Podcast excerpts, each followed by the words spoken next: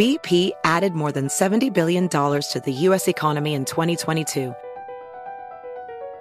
Investments like acquiring America's largest biogas producer, Archaea Energy, and starting up new infrastructure in the Gulf of Mexico. It's and, not or.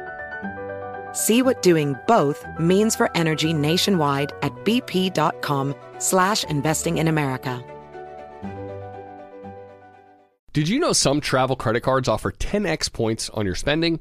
Don't miss out on big rewards for your next trip. NerdWallet lets you compare smart travel credit cards side by side, curated by an expert team of finance nerds. What could future you do with better travel rewards? A free flight? A room upgrade? Don't wait to make smart financial decisions. Compare and find smarter credit cards, savings accounts, and more today at nerdwallet.com. Reminder, credit is subject to lender approval and terms apply. NerdWallet. Finance smarter. Here at How to Money, we're always encouraging listeners to think about some of the different ways they can earn some money on the side to reach their financial goals. And guess what? While you're away, your home could also earn extra income. Your empty space could be an Airbnb while you're traveling, because that's all you need to become an Airbnb host. Yeah, hosting is a lot easier than you might think, and you don't need to Airbnb a whole house. You can just host your extra spare room. So consider becoming an Airbnb host, because your home might be worth more than you think. Find out how much at airbnb.com/host. Hey, it's Matt here for HealthAid Kombucha. This bubbly probiotic tea blended with real fruit juice is deliciously thirst-quenching and great for your gut health. HealthAid Kombucha comes in many flavors like Pink Lady Apple, Passion Fruit Tangerine, and Ginger Lemon, which is one of my favorites since it has that extra ginger kick. I'm a big fan, though the kids prefer the mango lemonade. It's organic, it's non-GMO, and a great alternative to sodas and other sugary drinks. Just look for the brown bottle with an anchor in your local stores. Give it a try today. Make HealthAid Kombucha your go-to for a healthier, happier you. Welcome to How to Money. I'm Joel. And I'm Matt. And today we're discussing paying off your student loans with Money Pro Megan Landress.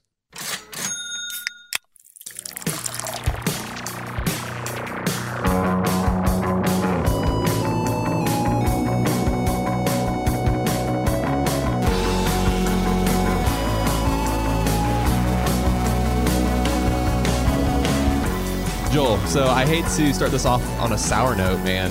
If it's a sour note, the only sour note I want to hear is a sour beer note. Okay, I love sour beers, but I don't want sour news. Yeah, IPAs today, no sour beers. But dude, unfortunately, I just found out that we are going to be going to the beach with some family on the same week that we normally go to the beach with you guys. Way to break my heart. Yeah, huge bummer, right? Our families have gone on vacation together. We've split the vacation rental, the beach house. And that's where last year we recorded with our wives was at the beach, which was a ton of fun. And this year we're going to have to intentionally schedule some time where we can get them back on and record.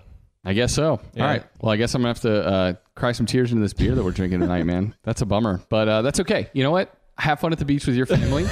I will just be back here podcasting alone or something like that. I don't know. What we should do, though, this summer is take some day trips up to some state parks, get up in the forest and do some hiking with the kiddos. Totally down with that. Yeah, I'd be all about that. Okay, speaking of kiddos, Matt, we just got an email today, both you and I. Oh, some good news, right? Some good news. Some good news that our girls, our 4-year-olds, were accepted into pre-K.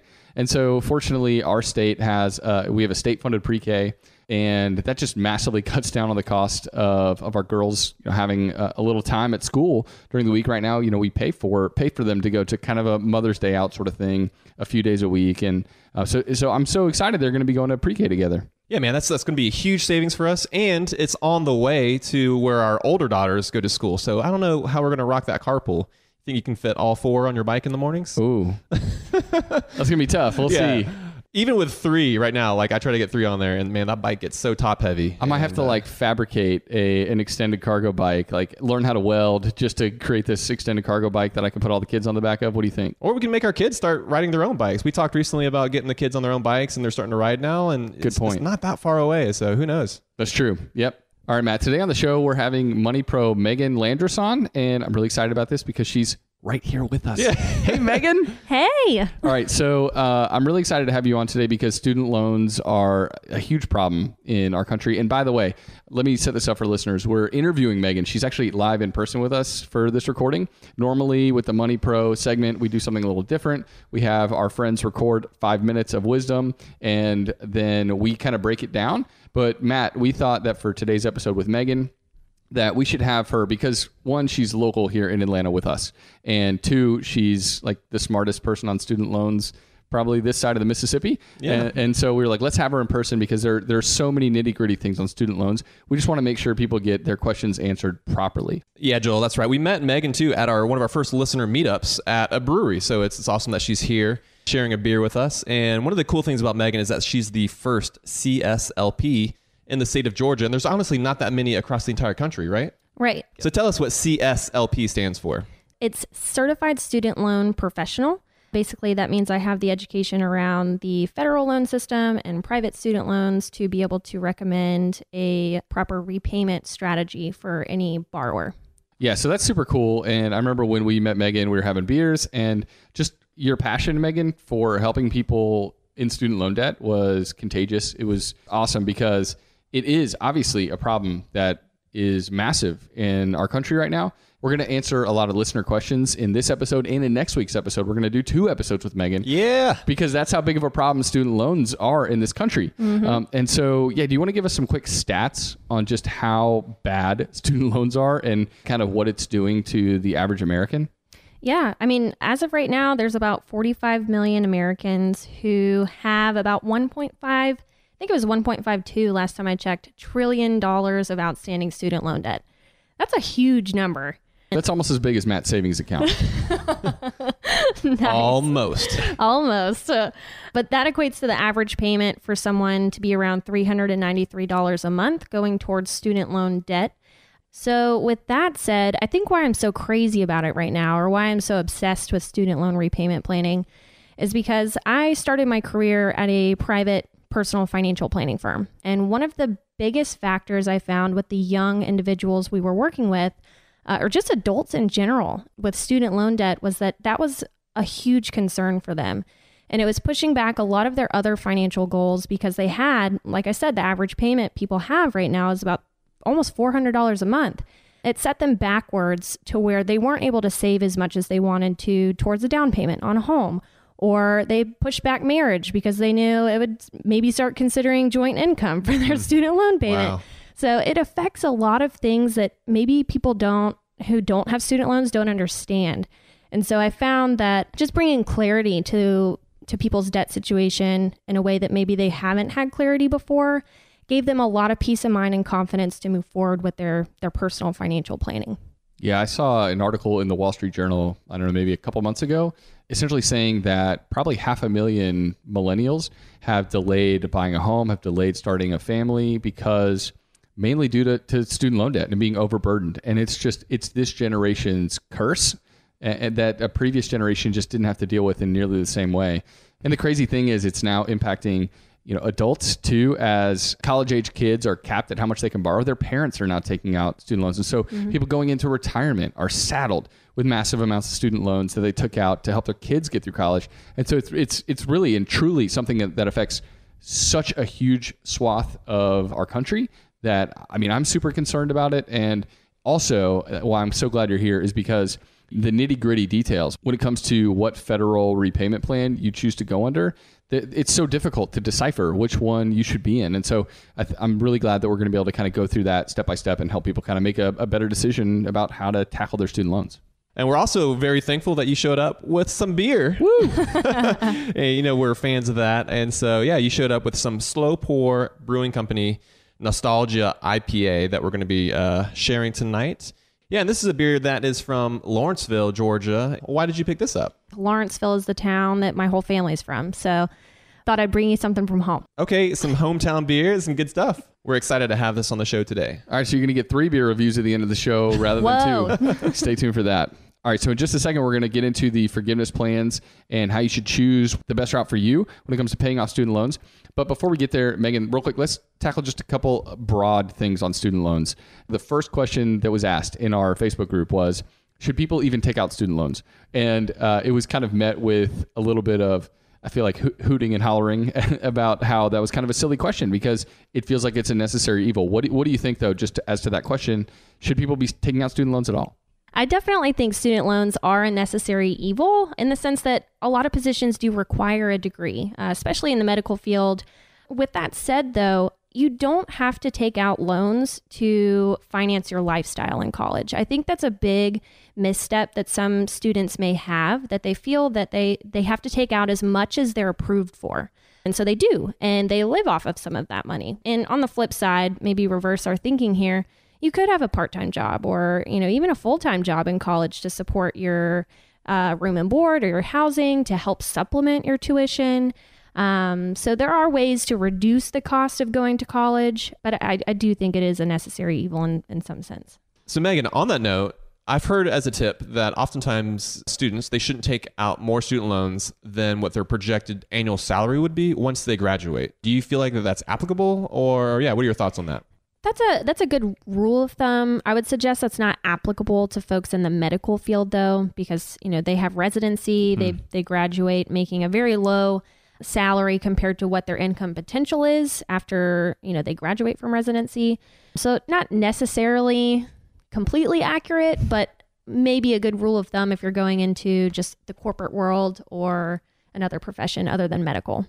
Yeah, I guess your trajectory of like what your income might be certainly would have an effect on that. Yes, your income trajectory is definitely a consideration you should take into there. All right, so we're going to get more into income trajectories and how your current student loan debt level affects the choices you make when it comes to student loan payment plans. And we're going to get into those specifics right after the break.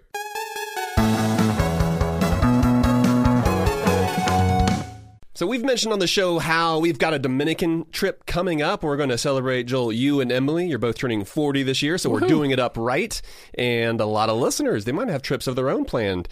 And sometimes those vacations can get expensive. So what better way to offset some of those costs than to have your home earning some money while you're away? Yeah, that's right. Why let it sit empty when it can be earning extra income on your behalf? It's a smart and practical thing to do. So think it through. Maybe you have some extra space in your home. Maybe you have a whole house to host. Or maybe you're going on vacation and your home is just going to be sitting empty. In every case, you can Airbnb it. You already have the space, so it won't be a huge adjustment. Yeah, I mean, the way I see it, if you're not using your space, you've got two options. You can either let it just sit there empty, or you can do some optimizing and make some money off of it. Really, if you think about it, you already have an Airbnb. You just need to start using it. Your home, it might be worth more than you think. Find out how much at airbnb.com/host. Joel, I think there are a lot of folks who start small businesses and they're surprised at the amount of behind the scenes, the admin type work that they're not all that thrilled about. Getting your books together with some final figures so that you can file your corporate taxes, for instance. That's something we've been in the middle of. But it can really gum up the gears, potentially keeping you from doing the work you love. If this is you, you should know these three numbers. 37,000, 25, and 1. That's right. Yeah, 37,000. That's the number of businesses which have upgraded to NetSuite by Oracle. NetSuite is the number one cloud financial system, streamlining accounting, financial management, inventory, HR, and more. 25. NetSuite turns 25 this year. That's 25 years of helping businesses do more with less, close their books in days, not weeks, and drive down costs. And 1, because your business is one of a kind. So you get a customized solution for all of your KPIs, key performance indicators, in one efficient system with one source of truth. Manage risk, get reliable forecasts, and improve margins. Everything you need to grow, all in one place. There's a lot of power in the simplification of having all that information in one place. Helps you make better decisions. That's right. And right now, download NetSuite's popular KPI checklist designed to give you consistently excellent performance, absolutely free, at netsuite.com/howtomoney. That's netsuite.com/howtomoney to get your own KPI checklist. netsuite.com/howtomoney. A big part of being a responsible adult is taking care of the things you care about. For instance, my bike that I ride in to work on. I keep the tires pumped. I keep the chain greased. Gone are the days of leaving your bike out in the rain for weeks at a time, like a kid. Simply put, the things futures are built around are the things worth protecting. And making an estate plan now means gaining security of your assets and peace of mind for you and your loved ones. With Trust and Will, you can create and manage a custom estate plan starting at just $199. Go to trustandwill.com/howtomoney for 10% off plus free document shipping. As the primary breadwinner for our family, I've taken the steps to ensure that Kate and the kids, that they're going to be taken care of if something terrible happens to me. Each will or trust is state-specific and customized to your needs. Their simple step-by-step process guides you from start to finish with ease. So get the peace of mind you deserve by creating your estate plan with Trust and Will. Secure your assets and protect your loved ones with Trust and Will. Get 10% off plus free shipping of your estate plan documents by visiting trustandwill.com/howtomoney. That's 10% off and free shipping at trustandwill.com/howtomoney. And now a word from the show sponsors at Betterment. Do you want your money to dream big? Do you want your money to be a total self-starter? Are you annoyed that your money doesn't work hard enough? Don't worry, Betterment is here to help. Betterment is the automated investing and savings app that makes your money hustle. Their automated technology is built to help maximize returns, meaning when you invest with Betterment, your money can auto-adjust as you get closer to your goal, rebalance if your portfolio gets too far out of line, and your dividends are automatically reinvested. That can increase the potential for compound returns. In other words, your money is breaking a sweat while you can be breaking bread. You'll never picture your money the same way again. Betterment, the automated investing and savings app that makes your money hustle. Visit Betterment.com to get started. Investing involves risk. Performance is not guaranteed. Now is a great time to specifically talk about what we're going to talk about this week. Joel mentioned how we're going to talk some more next week about private loan refinancing. And so this week, what we're going to focus on is loan forgiveness plans. And before we even launch into the different loan forgiveness programs, can you outline, Megan, like the difference between federal loans and private loans? Yeah. So federal loans are through the federal government. They are generally flexible. I suspected that. They are generally more flexible than what you can find on the private side. And they have a lot of differences. For example, how they charge interest, how interest accumulates, the different types of repayment plans that you have available to you through the federal system are very different than what you find on the private side. Private debt could be equated to a credit card. It could be equated to an auto loan. A private student loan does not have a lot of the perks and benefits that a federal loan would on the repayment side of things. Got it. So, I mean, in general, it sounds like federal loans are kind of like the way to go. Better. Right? Yes, okay. Definitely better. And there are some situations, however, where private student loans might be a better match for folks. Mm-hmm. And we'll kind of get into that more next week. So, Megan, most of our listeners, most people out there are going to have federal student loans as opposed to private student loans. And what are the first things they should be thinking about as they're considering their future with these loans and how they should be attacking them? First and foremost, you really do need to identify your goals with your debt reduction plan on your student loans. Are you really wanting these to be paid and out of the mix as soon as possible? Or are you looking for just a cost-effective strategy that's going to allow you to save and do other things with your cash flow? So that's the first question you need to ask yourself. Second question you need to ask yourself is what your income trajectory looks like. That makes a big deal when we're talking about your long-term repayment strategy, because a lot of the federal repayment programs are income-based. So if we know you're going to have huge jumps in your income in the future, we need to be considering that. If it's going to be slow and steady, that's something we want to take a look at as well. So I would say those are the first two questions you really need to think about and start considering before you get started with your overall repayment strategy. Why is your annual salary the dividing line? Like, why is that the threshold of if you have a student loan balance that is higher than what you make annually? Why do you want to consider forgiveness at that point instead of just paying down your student loan balance? So when your balance is higher than your annual income, nominally speaking, if we're going to be taking into consideration your annual income to calculate your monthly payment, it makes sense to take advantage of the forgiveness programs, even if you're in private sector, because that nominal cost over time would be less than how much you would essentially spend to accelerate those payments to pay off the balance. All right, Megan. So yeah, if you're a public sector employee, the public student loan forgiveness is obviously the best plan for you, right? It's 10 years of on-time payments, right? You have to jump through all the hoops. You have to make sure that the employer that you work for qualifies. And so you're going to want to make sure you do that so that you definitely qualify, because there have been a few people, as we've seen in the news, that they thought they were making on-time payments, but it turns out they didn't jump through the right hoops up front, or the employer that they work for wasn't qualified.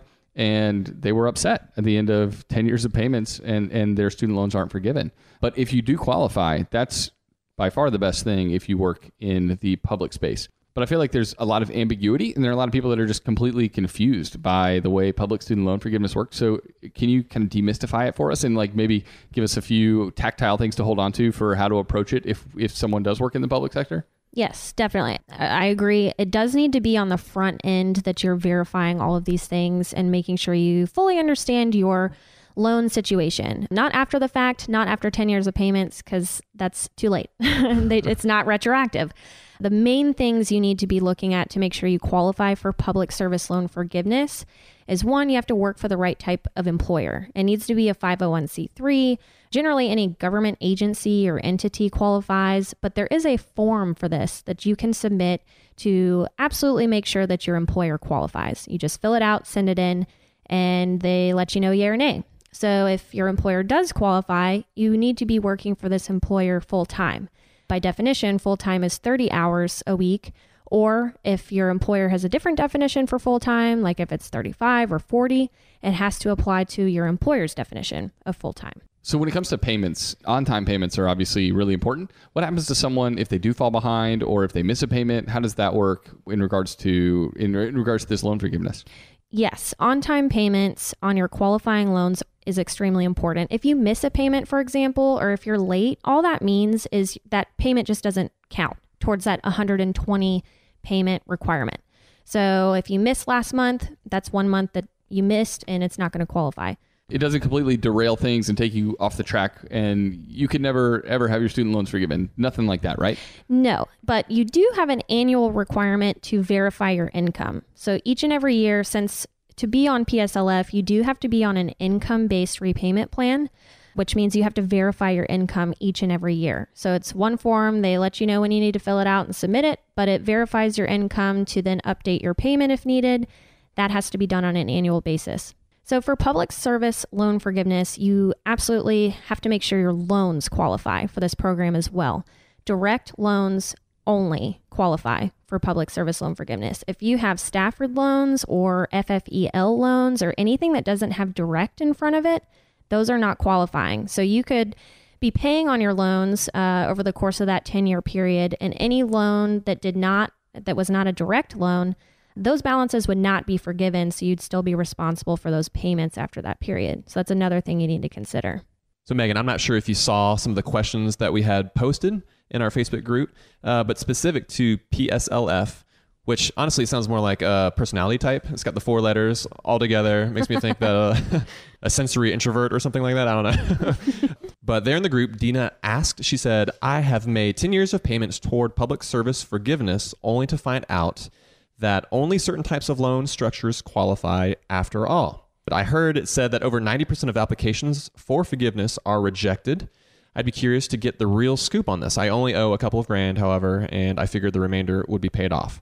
So in her case, it doesn't sound like she's that upset, but she's just trying to figure out, like, what's the real deal? You know, like, are that many applications for PSLF? Are they really getting rejected at that rate?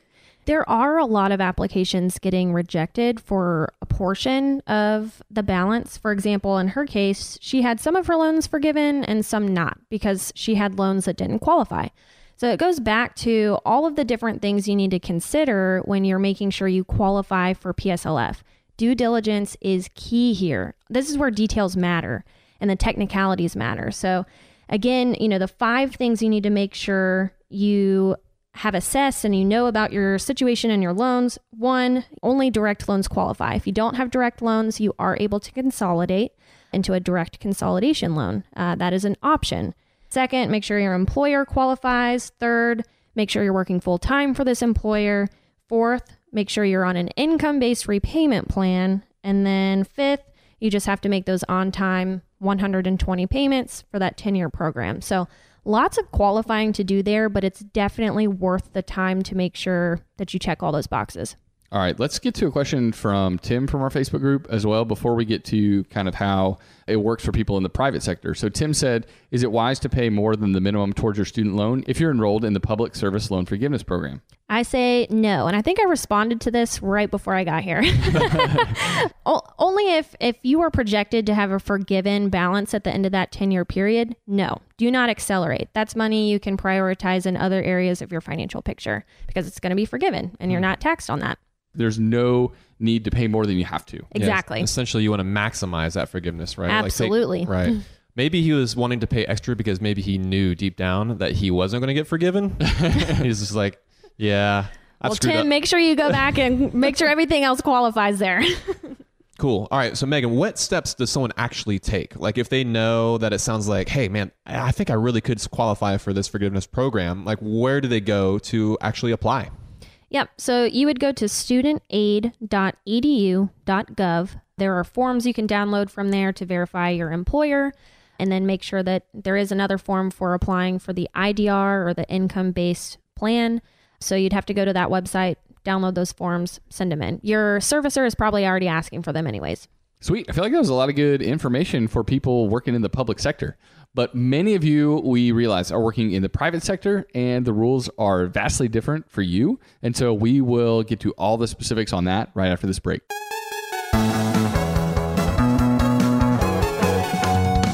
So we've mentioned on the show how we've got a Dominican trip coming up. We're going to celebrate, Joel, you and Emily. You're both turning 40 this year, so we're doing it up right. And a lot of listeners, they might have trips of their own planned. And sometimes those vacations can get expensive. So what better way to offset some of those costs than to have your home earning some money while you're away? Yeah, that's right. Why let it sit empty when it can be earning extra income on your behalf? It's a smart and practical thing to do. So think it through. Maybe you have some extra space in your home. Maybe you have a whole house to host. Or maybe you're going on vacation and your home is just going to be sitting empty. In every case, you can Airbnb it. You already have the space, so it won't be a huge adjustment. Yeah, I mean, the way I see it, if you're not using your space, you've got two options. You can either let it just sit there empty, or you can do some optimizing and make some money off of it. Really, if you think about it, you already have an Airbnb. You just need to start using it. Your home, it might be worth more than you think. Find out how much at airbnb.com/host. I got my first life insurance policy almost a decade ago, and hey, I'm still kicking it. I very much hope that trend continues, Matt. And since then, I've actually added coverage via Policy Genius. And if you out there, you're listening and you're worried that this is going to be a massive pain getting life insurance, think again. Policy Genius made it an incredibly easy process. If you have loved ones who rely on you and your income, life insurance is a crucial part of your financial plan. Not only does it provide a financial backstop for your family, it also gives you peace of mind too. Plus, the longer you wait, the more rates go up because life insurance rates typically increase as you get older. So if this is something you've been putting off, it's time to make it happen now. That's right. Yeah, and even if you already have a life insurance policy through work, it may not offer enough protection for your family's needs, and it may not follow you if you leave your job. With Policy Genius, you can find life insurance policies that start at just $292 per year for $1 million of coverage. Some options offer same-day approval and avoid unnecessary medical exams. So save time and money and provide your family with a financial safety net using Policy Genius. Head to PolicyGenius.com to get your free life insurance quotes and see how much you could save. That's PolicyGenius.com. Hey folks, it's Matt. I've got to tell you about something new I've been trying this year. I've been drinking a little HealthAid Kombucha every day, and I feel amazing. It comes in so many delicious flavors, but my favorites so far are Pink Lady Apple and Ginger Lemon. So what exactly is HealthAid Kombucha? Well, it is a fermented, bubbly, probiotic tea that's good for your gut. It's blended with real fruit juice, and it's super thirst-quenching, a little sweet and a little tangy, and very refreshing. I'm sure you've heard about the importance of gut health in supporting your overall health. It's something I've read up on a good bit over the past year, which is why I've made HealthAid Kombucha a part of my everyday routine. Literally every afternoon I'll have some. It's super easy, and it's affordable, too. My favorite grocery store, Aldi, they carry it as well. If you want to give it a try and see how great you can feel, look for the brown bottle with an anchor and make HealthAid Kombucha your go-to for a healthier, happier you.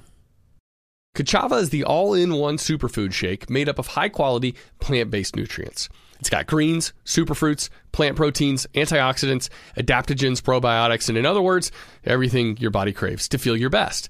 This is where Kachava really earns their 52,000-plus five-star reviews. It tastes amazing.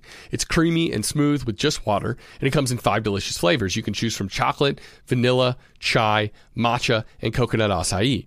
Kachava is offering How to Money listeners 10% off for a limited time. I've been using Kachava in breakfast smoothies in the morning recently. It's just so nice to pack in a bunch of nutrients early in the AM in a way that's satisfying and energizing. So if you want to optimize your breakfast, your workout shake, be sure to check out Kachava. Just go to kachava.com/howtomoney. That's spelled Kachava, and get 10% off your first order. That's kachava.com/howtomoney. Okay, now let's go ahead and talk about private sector repayment plans. And before we even get to some of the fancier ones, like the different acronyms, there is the standard plan. And that's the default plan that most students are going to be paying on. Is that right? So standard was the automatic repayment plan chosen. REPAYE is now generally the automatic plan people are put on because it most of the time generates the lowest monthly payment.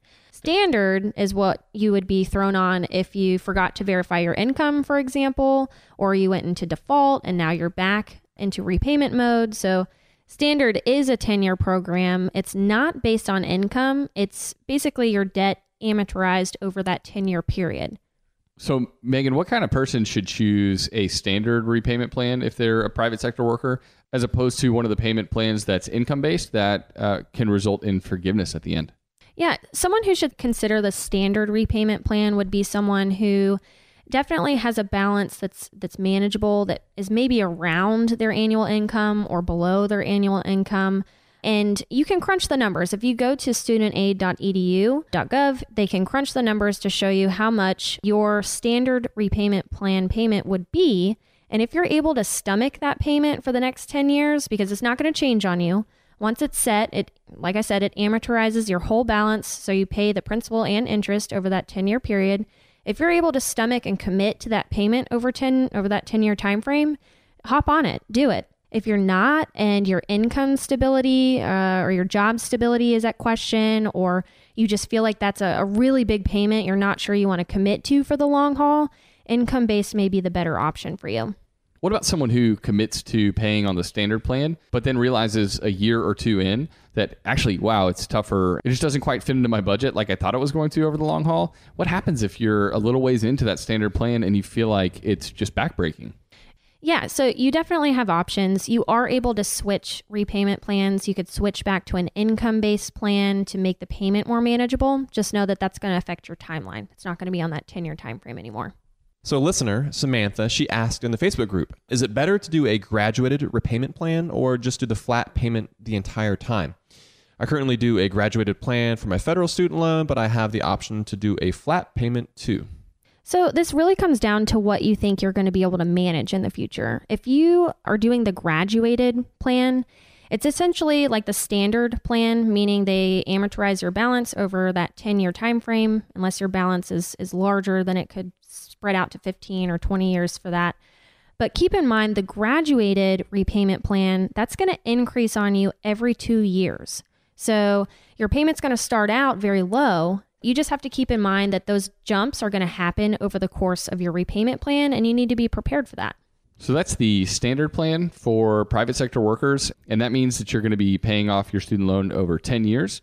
That usually, like Megan said, works best for people who feel like they can comfortably afford to pay that balance off, right? After they see that projected amount that they're going to pay every month. And at the same time, you can actually pay more towards that balance if you want, so you can pay off in less than 10 years. So that's a good benefit of that. But Megan, let's talk about people are kind of enamored, I think, too, with the idea of forgiveness of student loans. And private sector employees also have the ability to sign up for an income-based repayment plan. And there are a few different offerings that offer forgiveness at the end of a 20 or 25-year cycle. But yeah, quickly, can you tell us just a little bit about the different income-based repayment plans for private sector employees that end in forgiveness? Yeah, so there are 4 income-based repayment plans that you have to choose from generally. First being ICR, or Income Contingent Repayment Plan. That's one of the oldest ones on the block. So that's like the original. The OG. Yeah. Yeah, so that's based off of 20% of your income. That's usually not the best solution because it's the highest percentage of income your payment's based off of. But the 3 primary ones that you guys probably already know about or you're already on. First, the old IBR, or income-based repayment plan, that is based off of 15% of your income. For old IBR, the maximum repayment period for forgiveness in the private sector is 20 years. IBR is income-based repayment. That is based off of 15% of your income or your adjusted gross income. And this is a 25-year maximum repayment period. So if you're in private sector going for forgiveness, you have to make payments for 25 years. And then whatever's left after that point is forgiven. PAYE or PAYE. This is a repayment program that's maximum repayment term is 20 years. And your payment is based off of 10% of your adjusted gross income.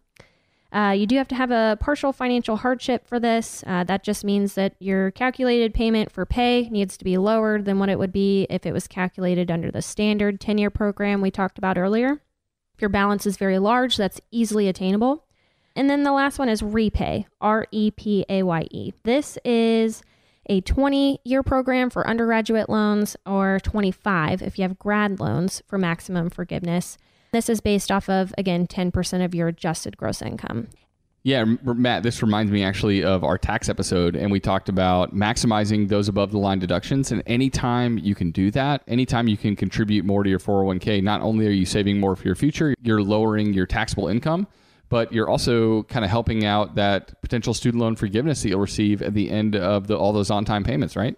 Yeah, what an awesome way to qualify for some of these forgiveness or repayment programs, right? You lower your gross income, like what you are actually paying taxes on, and you get to qualify for something sweet. Megan, I've got a question for you, though. When it comes to the forgiveness at the end of this, right? That's a long period of time for people to be paying their loans regularly and on time. And obviously, it's just a bummer, right? To have student loans that you have to pay for that long, thinking, you know, I graduated from college and now I am in my mid-40s and I have multiple kids and a house and blah, blah, blah. And my student loans are still with me. Like, yeah. I hate that that's the case for most people. When it comes to forgiveness, do people bank on forgiveness too much?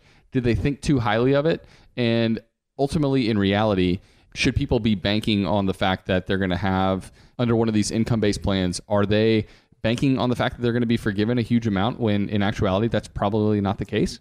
Again, this comes back to the balance rule of thumb question. If your balance is a lot higher than your annual income, I see folks with 6 figures of student loan debt, sometimes in the $300,000-$400,000 range.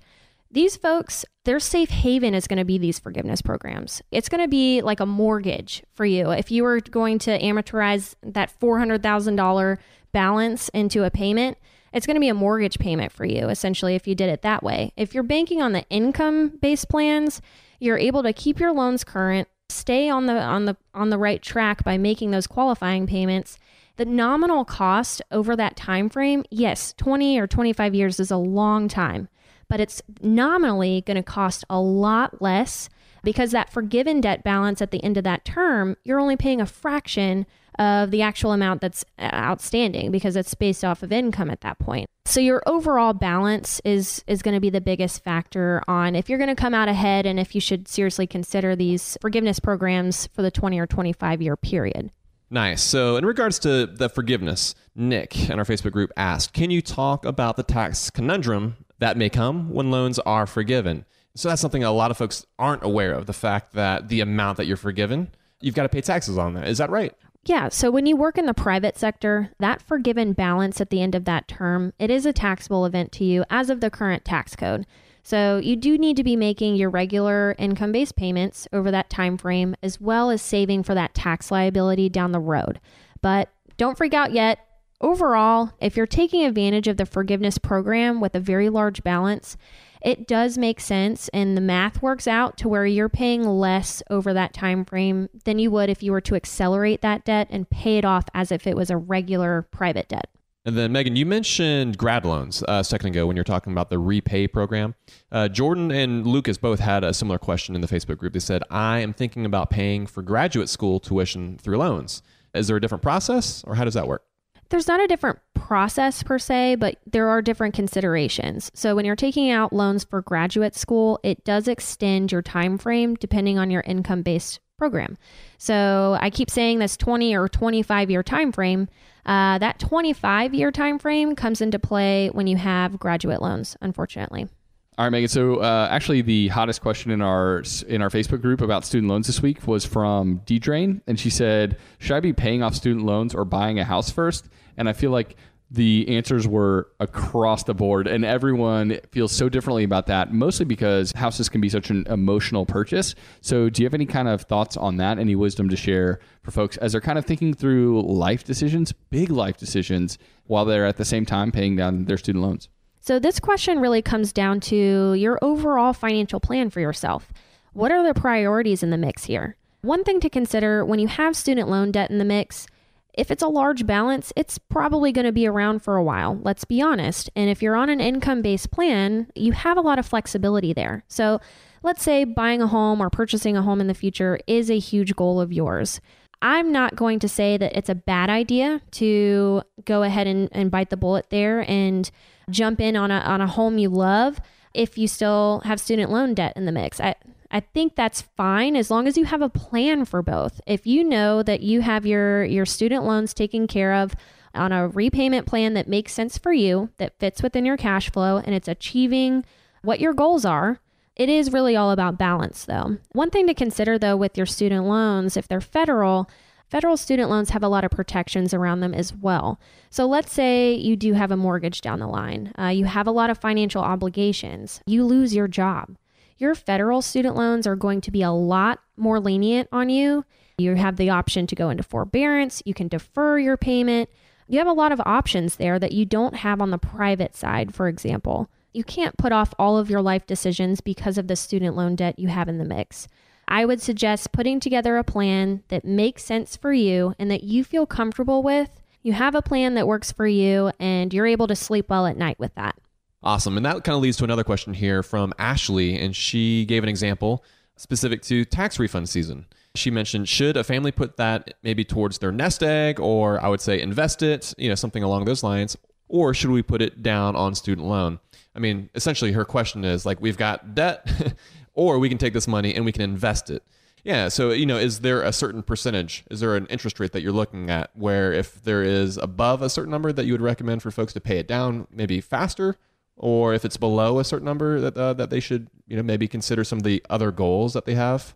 First and foremost, again, if you're going towards forgiveness, don't accelerate your payments. There's no need to. But if you are working on paying down your debt balance in the most efficient and fastest way possible, an interest rate to look at, if you have loans at, let's say, that the gray area, I think, is 6%. To maybe 8%. If you have a percentage in that range, if what's keeping you up at night is the debt, tackle the debt. Or take a hybrid approach. Put half of that tax refund towards the student loan debt or the debt in the mix, and take half and invest it or throw it into savings. I think if the interest rate is 5 to 6% or below, there are some other goals that you can probably prioritize over that lower interest charging debt. If it's above, especially above 10%, if you've got credit card debt in the mix, showstopper. Take care of that. That's probably a very high interest debt that you need to get out of the mix as soon as possible because it's going to be very expensive for you in the long run. Yeah, and it's interesting that you mentioned 6 to 8%, right? Because what does that reflect? That reflects the average returns that you can get in the stock market. That's what makes it so difficult and why instead you have to fall back onto what you said, like emotionally, what is having the most impact on you personally? Because in that case, that's going to be the most effective thing to pay down. Yes. Yeah, so my wife and I, we went to school at a time when student loan rates were pretty low. And so we're paying my wife's student loans off as slowly as possible because the interest rate is actually below 2%. And I know that's not standard now, right? So most people taking out student loans are going to be in the upper 6% range. And so if you are close to that 7% mark, I think when it comes to your interest rate, it's a really tough decision. I think at that point, it depends probably on the payoff plan that you're on, right? And how far along in that repayment plan that you are. And at the same time, your personal money priorities. But if you are incredibly debt averse, then yeah, I think a tax refund is a great time to just drop a lump sum on your debt payment and just see that balance drop dramatically in one fell swoop. I think that's a great way to go. One caveat though, you mentioned 401k. If you have an employer that offers a match with your 401k, make sure that you are doing that up into the match. Absolutely. That's free money there. Exactly. So we've talked about that before, but I just wanted to throw that in there. All right, Matt, let's get back to the beer. Megan was kind enough to bring Slow Pour Brewing Company Nostalgia IPA for us to drink on the show today. What was your take on this beer, man? Well, if it's a nostalgic beer, it takes me back to when I didn't like IPAs. How about that? Oh, those were dark times. I know. Because if I had to say 10 years ago, did I like IPAs? Like, not really, because there weren't that many that were out there, and the ones that were fairly bitter. So, you know, I really enjoyed this one. Had that nice golden amber kind of color to it. It's pretty classic, but drank really well. I remember the times too when I didn't like IPAs. It was actually my wife that got me started into digging IPAs. And so, you know what? I'm just going to give her a shout out. Thanks, Em, for helping me get into IPAs. And Megan, let's get your thoughts on this beer. What do you think? Does it hold up to the memories you have of it? I think so. I mean, Lawrenceville is a very historic town. So I feel like this is a very classic IPA. If IPAs can be classic, I don't know if that's a thing. They certainly can. And I think this one fits that bill. So yeah, thanks for bringing it. Thank you. Yeah, we really appreciate it. All right, guys, let's go ahead now and do our final thoughts. If you're listening to this, you're probably wondering, what plan should I take when it comes to repaying my student loans? The first option, say you're a public school teacher, or you're working for a government agency, or you're in a 501c3, a nonprofit. You want to consider the PSLF. This gets you loan forgiveness after 10 years and is definitely going to be your best bet, even though you've got to jump through a lot of hoops. Yeah, another rule of thumb to consider is that if your monthly payment just feels overwhelming, if you don't feel like you can handle your regular expenses along with a massive student loan bill, you're going to want to consider one of those income-based repayment plans that we talked about. That is going to have two effects. It's going to, in all likelihood, based on your income, lower the amount of your student loan payment every month. And at the same time, you qualify for forgiveness after between 20 and 25 years, depending on the type of loans you have and the repayment plan that you choose. Yeah, in talking about forgiveness, the last thing you should consider is if your balance is overwhelming, in the sense it's greater than your income or much, much greater than your income. Going for those forgiveness programs are going to be your safe haven. It is going to be the most efficient way to tackle your student loan debt.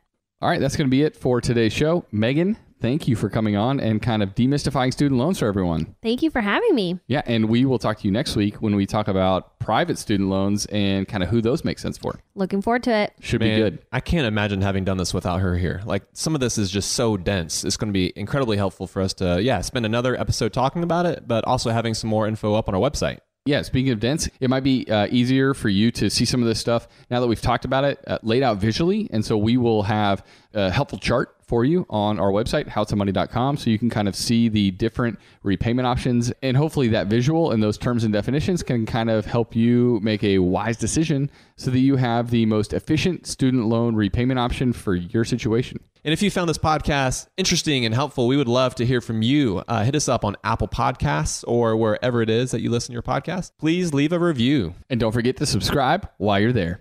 All right, buddy. Until next week, best friends out. Best friends out.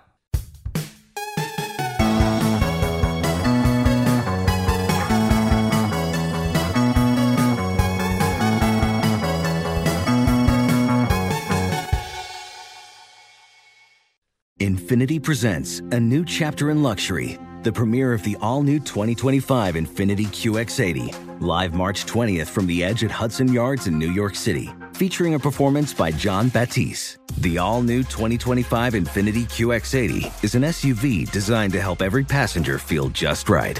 Be the first to see it March 20th at 7 p.m. Eastern, only on iHeartRadio's YouTube channel. Save the date at new-qx80.com. Don't miss it. 2025 QX80 coming this summer. Hey, it's Matt here for HealthAid Kombucha. This bubbly probiotic tea blended with real fruit juice is deliciously thirst-quenching and great for your gut health. HealthAid Kombucha comes in many flavors like Pink Lady Apple, Passion Fruit Tangerine, and Ginger Lemon, which is one of my favorites since it has that extra ginger kick. I'm a big fan, though the kids prefer the mango lemonade. It's organic, it's non-GMO, and a great alternative to sodas and other sugary drinks. Just look for the brown bottle with an anchor in your local stores. Give it a try today. Make HealthAid Kombucha your go-to for a healthier, happier you. Supercharge your work decks with AI-powered Canva presentations. All you do is start with a prompt. You describe your presentation in a few words, and Canva presentations will generate captivating slides that you can then customize in seconds. Canva presentations are designed for every workplace and every department.